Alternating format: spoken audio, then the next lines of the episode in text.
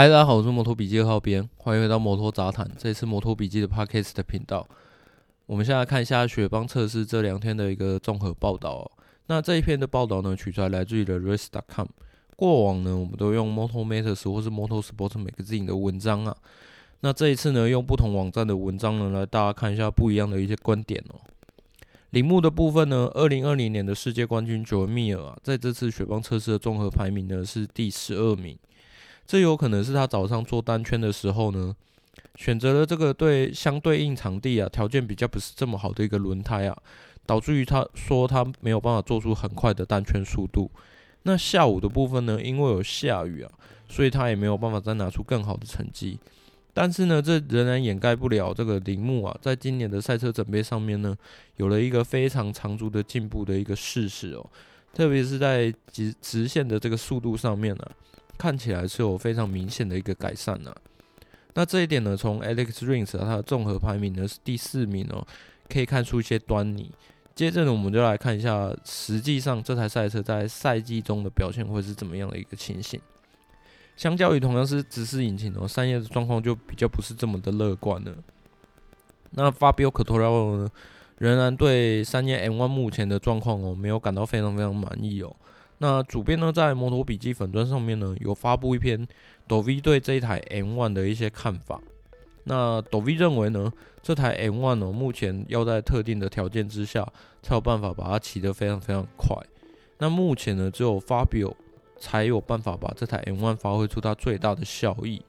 这也就代表说呢，三叶接下来呢，到底是要像哎、像过往本田那样子，要求其他车手呢，去仿照 Fabio 的骑法。还是去参考 Fabio 赛车的数据，或者是说他们还有一些东西可以拿来做测试啊，拿来做改善的，这个就要等到赛季开始之后呢才会知道了。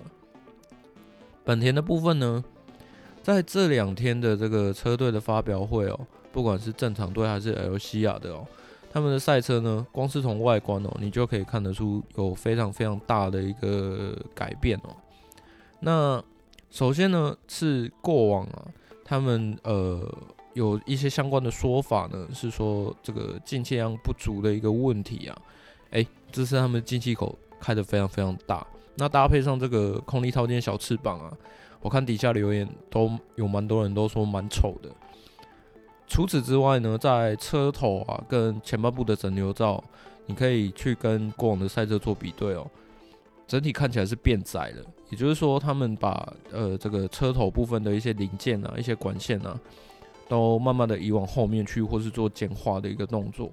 这个目的哦，就非常非常明显，就是要减轻对前轮的负担，然后重心移往后面去，也可以让这个后轮呢有一个比较好的一个抓地力的一个状况。但是呢，这也就代表说。赛车它整体骑起来的感觉会不一样，车手呢必须要再去重新适应这一台赛车。就这次的综合排名的成绩看起来啊，我个人认为是还，毕竟只是测试嘛，看起来是还可以了。那实际上的状况一样也是要等到这个赛季开始之后呢，才会有一个比较明朗的一个情形。哦，再来要讲到的是 Aprilia 的部分。这次 Aprilia 表现其实非常非常好哦，他们分别拿到这个测试的综合排名第二名跟第五名嘛。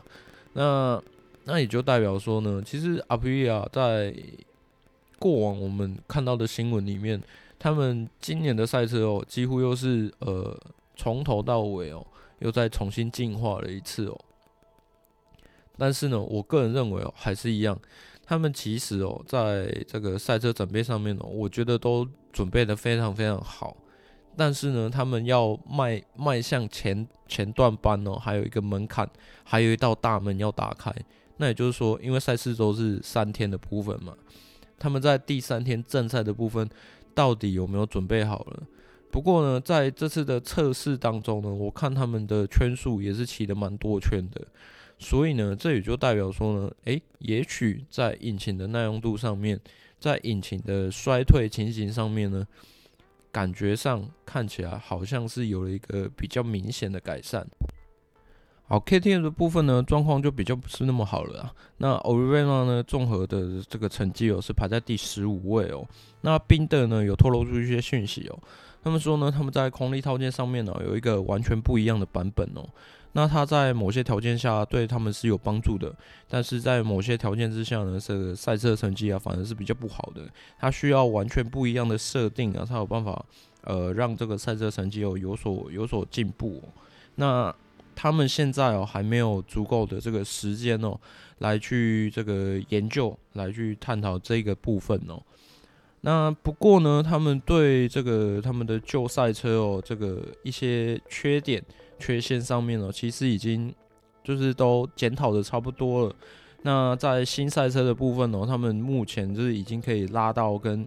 这个旧赛车差不多的水平了，那也就是说，他们的这个旧版的赛车啊，是可以这个相关的一些设定上面是可以正式的被淘汰掉了。目前呢，是只有看到这样的一个讯息哦。好，那杜卡迪的部分呢，呃，我相信他们的综合排名啊，这个仅供参考用，因为我认为他们的测试的内容啊，呃，相对于这个单圈成绩啊。感觉上，我我个人认为啊，感觉上不是这么的重要，因为他们在去年到今年呢、其实有了一个非常明显的一个赛车优势的状况下，他们现在在测试这个新的套件哦，让他们的这个呃，具体上来说，应该是让他们的出弯的开油点可以再提早一点。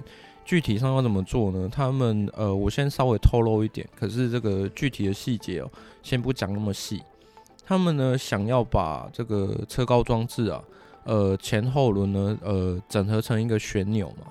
这个你们在一些相关的间谍照片上面，应该可以看得出，他们的新的厂车啊，三角台上面是一只有一个旋钮的。那去年的版本是有两个旋钮的。那在更旧一点的版本呢，是只有一个旋钮。那这差别在哪里呢？一开始的车高装置，他们只能控制后轮。也就是 GP19 的版本，那再来就是进化成两个旋钮，它可以控制前后轮。那现在呢，他们又想要把它呃改成说用一个旋钮就可以同时控制前后轮的一个部分。那具体上来说要怎么做到呢？这个细节上面我先不讲。总而言之呢，他们在这个方面呢，呃下了非常非常多的苦功哦，来去研究一下他们出弯的时候到底可以。呃，把这个开油点提到提提前到多早，来去争取更多的一个加速度的一个情形，大致上是这样。我个人认为他们的测试重点应该在这里。我看了很多相关网站的文章啊，跟一些就是他们在赛车的一些间谍的照片上面呢、啊，我个人认为他们测试的重点应该会是在这边。所以呢，这个一样也是就是测试成绩啊，我个人认为仅供参考，因为他们毕竟车辆很多。汲取数据对他们来讲，应该才是呃这次测试最重要的事情。好了，我是摩托笔记二号编，现在录音的时间呢是二月十号。那呃今天晚上呢，我们一样会跟主编哦还有某某来录这个拉塞部分呢。到时候呢，我们再来看主编对于这次的雪邦测试哦有一些什么样的看法跟一些观点哦。那先提供这个综合报道。给各位，那希望大家喜欢今天这一集的 Podcast，感谢大家，拜拜。